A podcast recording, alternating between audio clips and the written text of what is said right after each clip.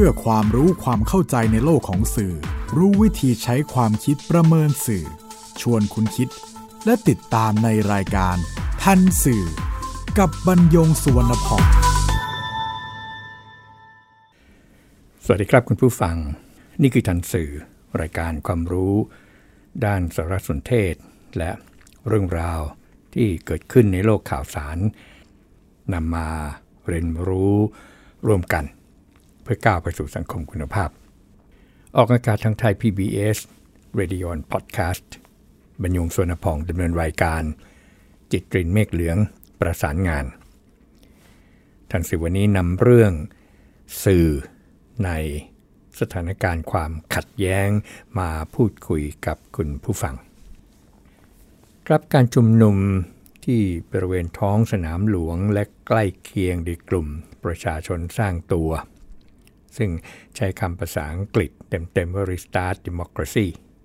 แล้วก็เรียกตัวเองในชื่อย่อว่า REDEM คือ R-E-D-E-M เมื่อวันเสาร์ 20 มีนาคม 2564 การชุมนุมครั้งนี้ มีผู้ได้รับบาดเจ็บจากการปะทะระหว่างเจ้าหน้าที่ตำรวจกับผู้ชุมนุมเนี่ย 33 ราย ในจำนวนนี้เป็นเจ้าหน้าที่ตำรวจเนี่ย 13 นาย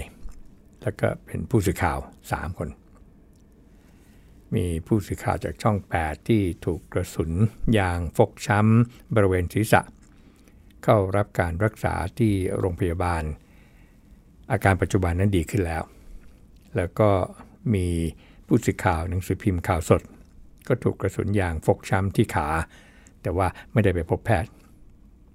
มาทำงานเป็นปกติ แล้วก็ผู้สื่อข่าวประชาไทยที่ถูกกระสุนยางบริเวณเอวด้านหลัง กรณีของผู้สื่อข่าวช่อง 8 ในช่วงถแถลงข่าวของตำรวจเมื่อ 22 มีนาคม 2564พลตรีปิยะตะวิชัย รองผู้บัญชาการตำรวจนครบาล ได้แสดงความเสียใจที่ผู้สื่อข่าวบาดเจ็บ โดยยืนยัน ปฏิบัติการกระชับพื้นที่นั้นเป็นไปตามหลักสากล ก่อนยิงกระสุนยางได้ประกาศแจ้งเตือนล่วงหน้าระยะหนึ่ง ซึ่งผู้สื่อข่าวก็คงจะทราบและก้มลง และตามหลักการยิงกระสุนยาง จะยิงไปที่ส่วนหนา ระดับอกลงมาถึงบริเวณส่วนล่างของร่างกาย กรณีนี้นักข่าวคงได้ยินคำว่าเตรียม เลยก้มลง หลบ ก็เป็นเหตุให้ศีรษะเนี่ยต่ำลงมา กระสุนยางจึงพลาดไปโดนศีรษะ ซึ่งทางรองโฆษกตำรวจคือพันตรเอกกฤษณะพัฒนาเจริญ กล่าวเสริมว่า ผู้กำกับการสถานีตำรวจนครบาลชนะสงคราม ได้ประกาศแจ้งเตือนหลายครั้งให้ผู้ชุมนุมและผู้สื่อข่าวออกจากพื้นที่ จากนั้น จึงได้เริ่มปฏิบัติการบังคับใช้กฎหมายตามขั้นตอนมาตรฐานสากล เริ่มแต่ฉีดน้ำเข้าจับกลุ่มตามหลักยุทธวิธี นี่เหตุที่เกิดผู้สื่อข่าว ก็ประกาศแจ้งเตือนเป็นระยะระยะให้ออกจากพื้นที่ปฏิบัติการ ตนอยู่ในเหตุการณ์นั้นด้วย ซึ่งสื่อไทยและสื่อต่างประเทศในพื้นที่ได้รับทราบแนวปฏิบัติอยู่แล้ว จึงขอให้สื่อมวลชนปฏิบัติตามคำสั่งของเจ้าหน้าที่ตำรวจ แล้วก็ต้องหาเครื่องไม้เครื่องมือไว้ป้องกันอันตรายที่อาจเกิดขึ้นได้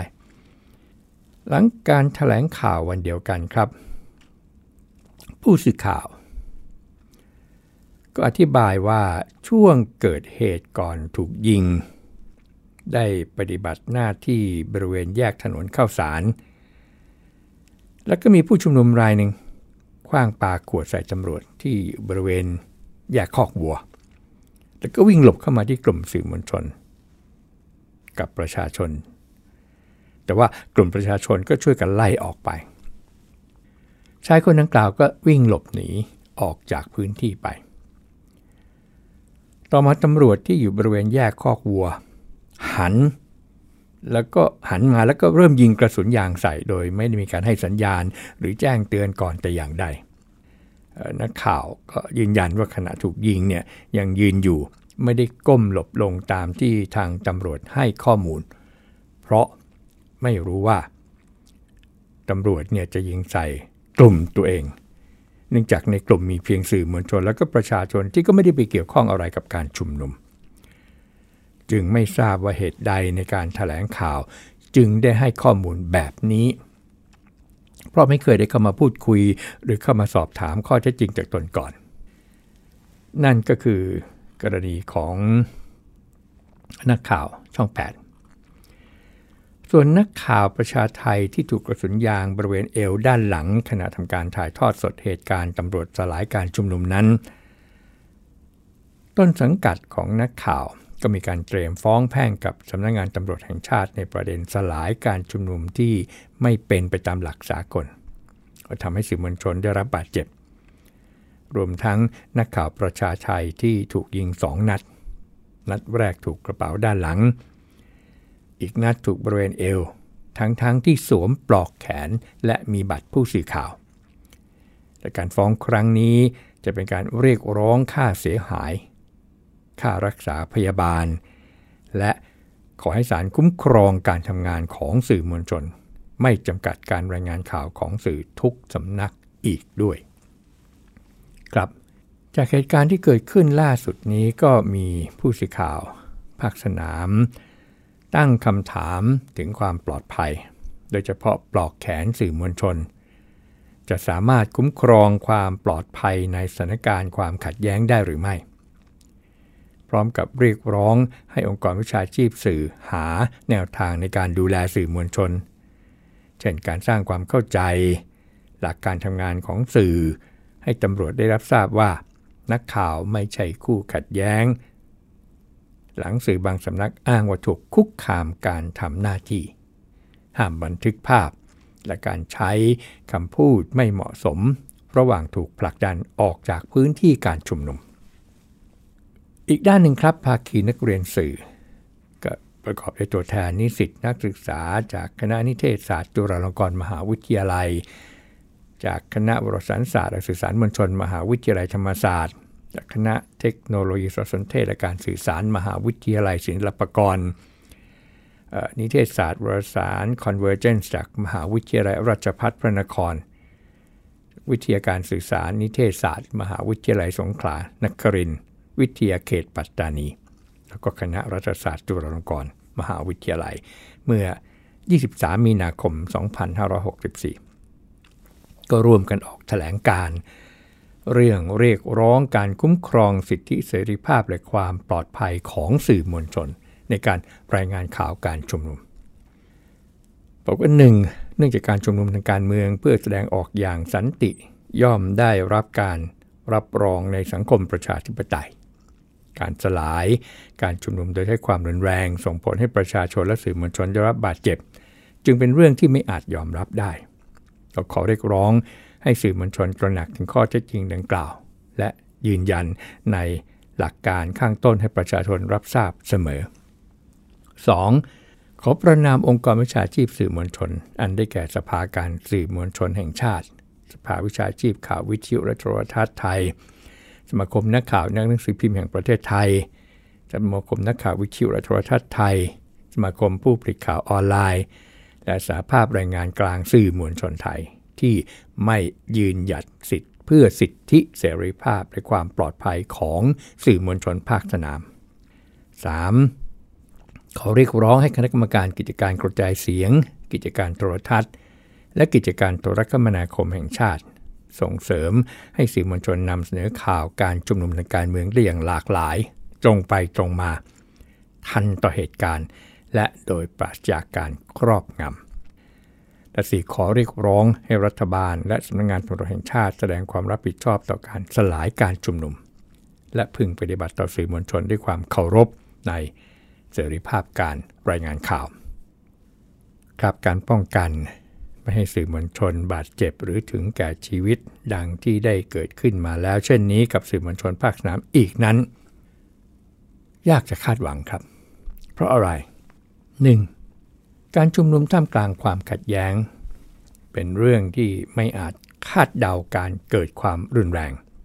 ดังกรณีการชุมนุม 20 มีนาคม 2564 ที่เริ่มต้นจากท้องสนามหลวง แล้วขยายพื้นที่ออกไปยังถนนเข้าสาร บริเวณสีแยกคอกวัว แล้วก็บริเวณสีแยกสะพานเฉลิมวันชาติ ขณะที่การควบคุมตำรวจ ระยะแรกที่ท้องสนามหลวง ยังทำได้เป็นระบบ แต่เมื่อการชุมนุมกระจายตัวออกไป แล้วก็มีระยะเวลาที่เนิ่นนาน เมื่อมาถึงขั้นสลายการชุมนุม ซึ่งก็หนีไม่พ้นการประทะกัน ฝ่ายหนึ่งใช้ทุกสิ่งทุกอย่างที่หยิบฉวยได้ รวมทั้งที่เตรียมมาที่หัวน็อตลูกแก้ว ระเบิดปิงปอง ส่วนฝ่ายตำรวจก็ใช้การฉีดน้ำแรงดันสูง การยิงกระสุนยางและไม้กระบองเมื่อเผชิญหน้า การบาดเจ็บจึงเกิดขึ้น ความปลอดภัยจึงไม่อาจฝากไว้กับผู้อื่น นอกจากตนเองที่ต้องใช้ความระมัดระวัง ประการที่ 2 ครับ การรายงานข่าวในสถานการณ์ที่มีความขัดแย้ง เป็นหนึ่งในงานด้านสิทธิเสรีภาพ และสวัสดิการ สมาชิกสมาคม นักข่าวนักหนังสือพิมพ์แห่งประเทศไทย ที่จัดอบรมเชิงปฏิบัติการ รายงานข่าว ในสถานการณ์ความขัดแย้งและภัยพิบัติ เพื่อให้นักข่าวได้เรียนรู้การบริหารจัดการความเสี่ยง ในการเข้าพื้นที่ความขัดแย้งและภัยพิบัติ ได้เรียนรู้ภาษาและการรายงานข่าว ในสถานการณ์ความขัดแย้ง ก็มีภาษาที่เขาใช้กันโดยเฉพาะตำรวจควบคุมฝูงชน ได้เรียนรู้โครงสร้างความขัดแย้งนี้เรื่องสำคัญครับ มาอย่างไปอย่างไร ได้ฝึกการทำข่าวทางน้ำให้ปลอดภัย ได้เรียนรู้การช่วยชีวิตและการปฐมพยาบาล เชิงยุทธวิธีเป็นต้น นี่ก็เพื่อให้การปฏิบัติหน้าที่ในสถานการณ์ความขัดแย้ง มีความปลอดภัย หรือลดความเสี่ยงให้น้อยลงเท่าที่จะทำได้ ประเด็นก็คือ ไม่ใช่นักข่าวภาคสนามทุกคนครับที่ผ่านการอบรมนี้ เพราะข้อจำกัดทั้งด้านงบประมาณ ในการจัดการอบรม ข้อจำกัดเรื่องจำนวนของนักข่าวในแต่ละองค์กรที่สื่อที่ต้องรับผิดชอบงานในแต่ละวัน ก็ทำให้ไม่สามารถเข้ารับการอบรมได้ ข้อจำกัดด้านนโยบายของแต่ละองค์กรสื่อในการพัฒนานักข่าวในสังกัดนี่นะครับที่ทำให้นักข่าวที่ไม่ผ่านการอบรม และจำเป็นต้องปฏิบัติหน้าที่จำเป็นครับ ต้องใช้ความระมัดระวังอย่างยิ่งยวด ประการที่ 3 ครับ การที่สมาคมนักข่าว นักหนังสือพิมพ์แห่งประเทศไทย จัดทำปลอกแขนให้นักข่าวภาคสนามใช้ในการปฏิบัติหน้าที่ นี่ก็เพื่อให้ทุกฝ่ายได้ทราบว่าอะเป็นสื่อนะ ก็จะเป็นการป้องกันความเข้าใจผิดตอนในเบื้องต้น แต่ไม่ได้หมายความว่า ปลอกแขนจะช่วยให้ปลอดภัยจากการปฏิบัติหน้าที่ครับ นักข่าวยังจำเป็นต้องดูแลตนเอง ต้องระมัด ระวังไม่เข้าไปอยู่ท่ามกลางความขัดแย้งที่ไม่อาจคาดเดาการเกิดความรุนแรง โดยเฉพาะการเรียนรู้ และประเมินสถานการณ์ครับ ส่วนองค์กรสื่อต้นสังกัดเองจำเป็นต้องมีแนวทางให้นักข่าวภาคสนามได้ปฏิบัติอย่างชัดเจนด้วย แล้วก็องค์กรวิชาชีพสื่อที่สามารถดูแลสมาชิก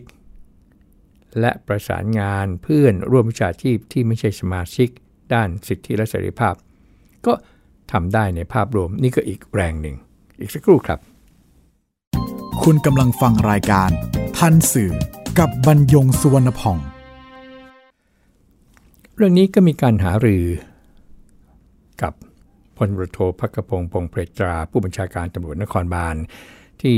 กองบัญชาการตำรวจนครบาลถนนศรีธยา กับสมาคมวิชาชีพสื่อ 6 องค์กร เมื่อ 25 มีนาคม 2564 ก็คุยกันเรื่องพื้นที่ปลอดภัย ที่นักข่าวจะรายงานข่าว ที่ไม่ถึงกับว่าต้องกันออกจากพื้นที่ไปเลยจนหลุดจนมองไม่เห็นหรือไม่สามารถจะรายงานข่าวได้ เพราะว่ามันก็ไม่ได้เป็นผลดีกับทุกฝ่าย ในการรายงานข้อเท็จจริง คุยกันถึงเรื่องปัญหาการปฏิบัติงาน ซึ่งบางครั้ง เจ้าหน้าที่ใช้ความรุนแรงต่อสื่อมวลชน ส่วนปลอกแขนสื่อมวลชนนี่ก็เป็นข้อถกเถียงกันในประเด็นผู้จัดทำและก็การลงทะเบียนนักข่าวที่ใช้ปลอกแขนนั้น ซึ่งองค์กรวิชาชีพก็ยืนยันครับที่จะใช้ปลอกแขนที่ออกโดยองค์กรวิชาชีพ ก็จะมีการออกแบบใหม่ให้มันชัดขึ้น คงทนถาวร แล้วก็มีการลงทะเบียนป้องกันการแฝงตัว การเป็นสื่อมวลชน พร้อมกับเสนอให้แจ้งตำรวจที่สลับสับเปลี่ยนมาปฏิบัติภารกิจควบคุมฝูงชนว่า สื่อมวลชนใช้สัญญลักษณ์อะไร แสดงตน แล้วก็ตั้งข้อสังเกต ว่ามีตำรวจบางคนใช้ปลอกแขนคล้ายสื่อมวลชน ก็อาจจะสร้างความเข้าใจผิดได้อย่างไรก็ตามเมื่อมีการชุมนุม องค์กรวิชาชีพสื่อก็จะจัดให้มีประสานงานสื่อในภาคสนาม ก็อาจจะเป็นสื่ออาวุโส หรือเป็นที่รู้จักของคนในภาคสนาม เป็นตัวแทนสำหรับประสานงานกับทางตำรวจที่ได้รับมอบหมาย รวมถึงหน้าที่ประสานกับแกนนำผู้ชุมนุมเมื่อเกิดเหตุเฉพาะหน้า ก็มีสัญลักษณ์ปลอกแขน สีขาวคลิปสีส้ม แสดงตน สุดท้ายก็เป็นนักข่าวใหม่ที่อายุงานน้อย ซึ่งส่วนใหญ่ไม่เคยผ่านประสบการณ์การทำข่าวการชุมนุม และไม่เคยผ่านการอบรมโครงการ อบรมการรายงานข่าวในสถานการณ์ความขัดแย้ง องค์กรวิชาชีพสื่อก็จะจัดอบรมหลักสูตรเร่งรัด และจัดทำคู่มือการทำข่าวในสถานการณ์ขัดแย้ง เน้นการชุมนุมในการเมือง ครับที่นำมาพูดคุยกับคุณผู้ฟังตั้งแต่ต้นรายการ ก็คือมุมมองของแต่ละฝ่าย ทั้งบางส่วนของนักข่าวภาคสนาม โดยเฉพาะที่ได้รับบาดเจ็บจากการปฏิบัติหน้าที่ จากมุมมองของนิสิตนักศึกษานิเทศศาสตร์ โดยเฉพาะสาขาวารสารศาสตร์ ที่ยังศึกษาอยู่ จากมุมมองขององค์กรวิชาชีพ ไปจนถึงฝั่งของผู้รักษากฎหมาย ก็มาถึงประเด็นสุดท้ายที่นำมาพูดคุยกับคุณผู้ฟังในวันนี้ นั่นก็คือสื่อการเมือง ซึ่งรายการนี้เคยนำมาพูดคุยไปบ้างแล้วครับ คือเมื่อใช้สื่อการเมืองเนี่ยนั่นหมายถึงการเป็นสื่อเลือกข้าง เพราะสื่ออาชีพทั่วไป การเมืองจะเป็นส่วนหนึ่งของเนื้อหา ซึ่งมีทั้งข่าวการเมืองคอลัมน์การเมืองและก็ข่าวอื่นๆ กรณีที่เป็นข่าวการเมือง การนำเสนอก็ว่ากันตามหลักการ คือข้อเท็จจริง ไม่มีความเห็นต่อท้ายปลายนวม ถ้าเป็นความเห็นหรือวิพากษ์วิจารณ์ก็ไปว่ากันที่คอลัมน์ บทความ จะเห็นตรงหรือเห็นต่างอย่างไรทำได้ เพราะชัดเจนว่าเป็นความเห็นของคอลัมนิสต์หรือผู้เขียน จะใช้ชื่อจริง หรือนามปากกาอันนี้ก็สุดแล้วแต่ ส่วนสื่อการเมืองก็ชัดเจนว่า จะต้องเสนอข่าวด้านเดียวคำว่าด้านเดียวนี่หมายถึงว่าข่าวนั้นจะต้องเป็นเชิงบวกต่อฝ่ายตน รือถ้าจะต้องเสนอสองด้านก็ต้องเป็นเชิงบวกในฝ่ายตนอีกนั่นแหละ โดยเฉพาะเมื่อเป็นเรื่องที่ฝ่ายตนเพลี่ยงพล้ำหรือกระทำการอันหมิ่นเมย์ต่อกฎหมาย ก็จะต้องสื่อสารเพื่อสร้างความชอบธรรมให้ฝ่ายตน ชัดเจนครับเรื่องสื่อการเมือง การนำเสนอข่าวสารโดยสื่อการเมืองในการชุมนุมนับแต่ปี 2560 เป็นต้นมา ใครที่ฝักใฝ่ ฝ่ายใด ก็จะรู้ช่องทางในการรับสารจากสื่อการเมืองในฝ่ายตน ประเด็นทันสื่อในข้อนี้ก็คือ ผู้รับสารทั่วไป เมื่อเห็นว่าเป็นสื่อมวลชน หรือเข้าใจว่าเป็นสื่อมวลชน ซึ่งปฏิบัติหน้าที่ตามวิชาชีพ ก็จะได้ข่าวสารไปด้านเดียว การรับสารด้วยความถี่มากครั้ง โดยไม่ได้รับข่าวสารจากที่อื่นมาเปรียบเทียบ ก็มีโอกาสครับที่จะเกิดความรู้สึกคล้อยตาม แล้วก็มีความเชื่อไปในทางที่สื่อการเมืองนั้นนำเสนอ เมื่อเชื่อ ก็พร้อมที่จะปกป้องฝ่ายที่ตนเชื่อ แล้วปิดการรับฟัง หรือปฏิเสธไม่ว่าข้อมูลอีกด้านเนี่ยจะถูกผิดอย่างไรก็ตาม จากนั้นก็พร้อมที่จะแบ่งปันข้อมูลจากสื่อเลือกข้างฝ่ายตนไปยังเพื่อนในกลุ่ม หรือพื้นที่สาธารณะบนสื่อออนไลน์ ตลอดจนพร้อม ที่จะโต้ตอบฝ่ายตรงข้าม ไม่ว่าข้อมูลข่าวสารนั้น จะเป็นข้อเท็จจริงหรือไม่ก็ตาม อีกประเด็นหนึ่งของทันสื่อครับในวันนี้ก็คือสื่อมวลชน จริงๆแล้วเนี่ย ผู้ประกอบธุรกิจสื่อ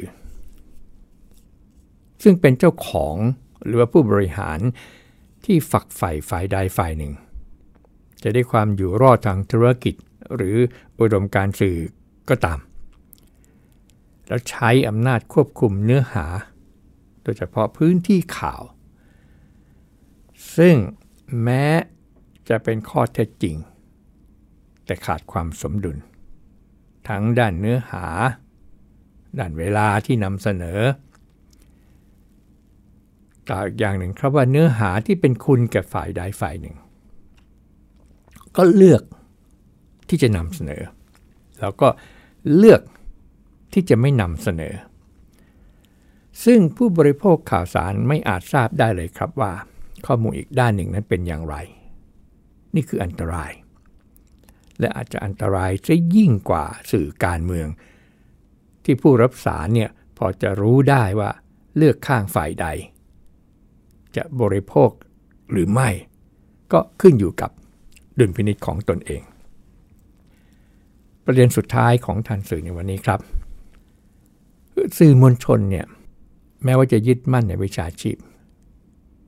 ถึงอย่างนั้นการรายงานข่าวในสถานการณ์ความขัดแย้งก็ยังมีช่องว่างที่เกิดขึ้น ด้วยบริบทต่างๆของแต่ละสถานการณ์ เช่น เมื่อผู้สื่อข่าวรายงานจากฝั่งตำรวจ ก็เห็นภาพอย่างหนึ่ง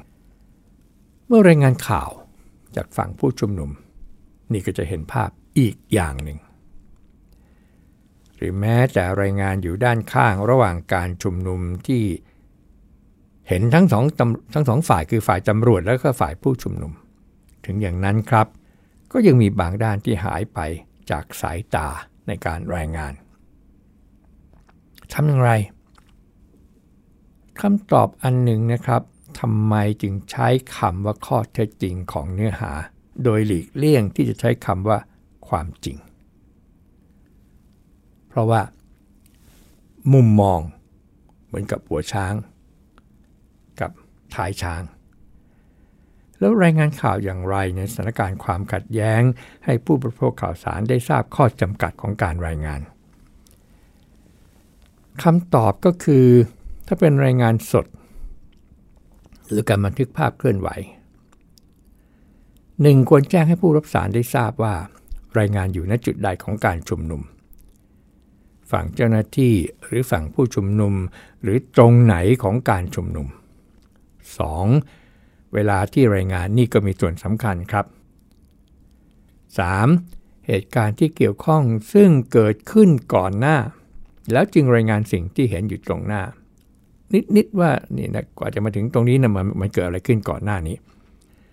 ประการที่ 4 ครับระมัดระวังน้ำเสียงและอารมณ์ขณะรายงาน โดยเฉพาะเกิดการเผชิญหน้าที่มีการใช้ความรุนแรง และ 5. ไม่สอดแทรก ความคิดเห็นใด ๆ เข้าไปในข่าว เป็นอันขาด เพราะข่าว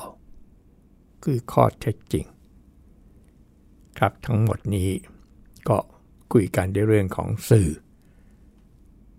หรือการทำหน้าที่ของสื่อ ในสถานการณ์ความขัดแย้ง พบกันใหม่ในทันสื่อไทย PBS Radio and Podcast บรรยงสวนพองสสวัสดีครับ ติดตามรายการทันสื่อได้ทางไทย PBS Podcast เว็บไซต์ thaipbspodcast.com แอปพลิเคชัน Thai PBS Podcast และ YouTube Channel Thai PBS Podcast